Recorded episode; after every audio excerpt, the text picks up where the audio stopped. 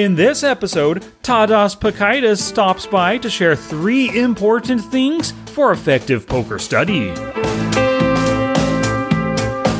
Welcome to Smart Poker Study. I'm your host, Sky Matsuhashi. So, thank you very much for spending a little bit of study time with me. I really do appreciate it. If it is your first time here, aloha! And if you're back for more, welcome back, Jack.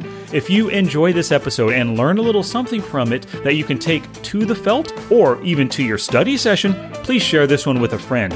Send them to the show notes page, smartpokerstudy.com slash pod 279. So today, Tadas Peckaitis of mypokercoaching.com. He stops by to do a little guest podcasting episode. Yeah, it's a first for my show, right? Well, he gives us three important things for effective poker study. Now, I love everything that he discusses in the episode, especially his idea of a play and study balance and the kind of circular relationship that those two things have with the level of your skill edge in the games that you play. It's a super interesting concept and I love it and I'm sure you will too, along with everything else Tadas talks about. Well, without further ado, here's Tadas Peckaitis. Pasa stank, my Lithuanian friends!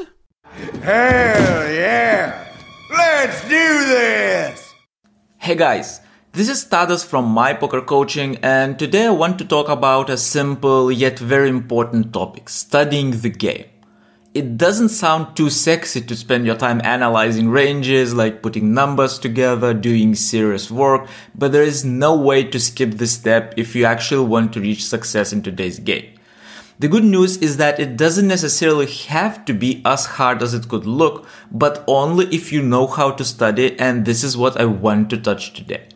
I will try to highlight three things that can help you make this journey easier, so let's start with the first one devoting your time to off table work. The vast majority of improvement comes away from the table, and if you only want to play, this is not going to yield you good results. Well, at least until you get good at your game, but that will never happen if you just keep playing and not doing anything else, right? Of course, if you happen to find a game where you have a huge edge, it makes sense to play as much as you can to take advantage of the situation. However, you should study more to give yourself such an edge in the first place. Which leads to the second point of playing and studying balance. First of all, let me mention that this changes based on where you are at the moment. If you are just starting in the games, it makes sense to play to get a feel of how everything works, even if you do not have an advantage over your opponents. But as soon as you have a solid understanding, you should devote more time to studying than playing.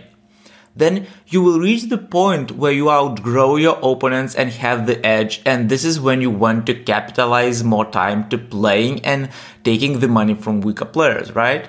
So this goes like a circle. As your edge decreases, your study time should increase uh, because the less you earn, the less sense it makes to grind at the tables, and you are getting more value from your study than playing all day long in these situations. That being said, learning should be a consistent process. And you should always devote some time to it, but adjust the amount of your studying playing balance based on the circumstances we already covered. I recently chatted with Fedor Holz and he seems to agree with this opinion and suggests having something like 60-40 or 70-30 ratio between playing and studying, which should give you a good long-term result. I hope by now you have an idea how this process should look. However, it is not enough just to devote some time to studying. It is even more important to understand how to study in the right way. And that is going to be our last point. I would even say that one hour of serious and structured learning could be more beneficial than 10 hours of consuming random content. And that is a fact. I always say to my students that watching random videos, Twitch streams, or even reading articles without a purpose will not help you much. And that is very important to understand. Even though watching pros play is way more exciting than actually working on your game, it should not become your main way to learn. Instead, you should concentrate on fixing your leaks and always work just on one thing at a time. That is very important. Otherwise, it will be very hard to apply that knowledge in practice. So, how to choose what to work on? That is vital question you should answer, yet relatively easy one. Concentrate on your weakest part of the game, which is costing you the most. As simple as that. Most of the time, players like to work on something interesting. For example, like analyzing check raising spots on the river in three bet pots, but these situations rarely comes up and you will not learn much to be honest. However, if you are not sure how to change your C betting ranges, for example, on different boards, man oh man, you are leaving a lot of money on the table simply because you will find yourself in this situation much more often uh, than in previous one, so your mistakes will quickly add up. I highly recommend concentrating on fundamental parts of the game and decision that you face very often. And it will give you much better results than analyzing crazy spots in huge pots uh, that hardly ever happen. So even though it may be more fun to spend time reviewing big pots, you should concentrate on what will help you the most, not what is the most exciting at the moment. I believe that winning money is fun for you as well, right? So when you improve and start winning more, the fun will be there, believe me. And when you know what to study, the next question is how you should do it. And I would say there is a couple of steps. Firstly, you need to get that fundamentally correct knowledge of how to play that particular spot. Depending on your level, you can do that by joining a training site, getting a coach, or working with solvers yourself which is probably going to yield you best results in the long run. Then, when you understand how good strategy looks, you should put it into practice and concentrate exactly on that spot when playing. Marking questionable hands, uh, noticing your mistakes, and observing other players, all of this will come very handy later on. Lastly, always review your session or specific hands you have marked for that particular area that you're trying to improve. Again, concentrating on spots that you are trying to improve and ignoring other things for the time being will boost your progress a lot. If you follow this process, you have a much higher chance to actually remembering what you learned and keeping that knowledge, which is the most important thing. So to summarize all of this, always keep learning, but adjust your studying time based on the games and your competition devote some time to off-table work because most of your improvements will come here.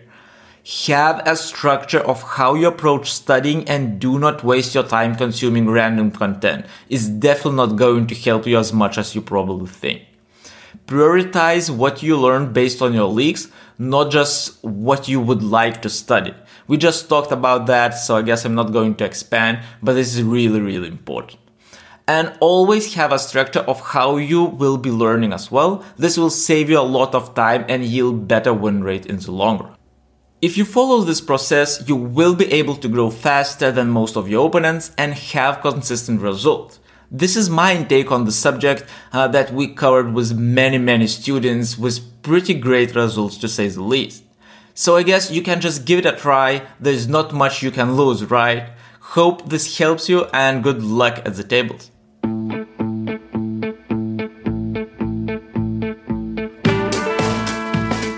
Alrighty, your learning is not complete until you visit the show notes page, smartpokerstudy.com slash pod 279.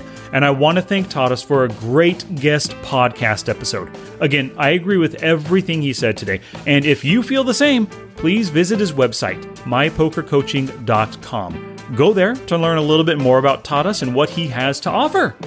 And if you are down with taking action to improve your study and your play strategies, well, you need to join thepokerforge.com. Every month in the Forge is dedicated to one theme in an effort to turn you into a poker playing master.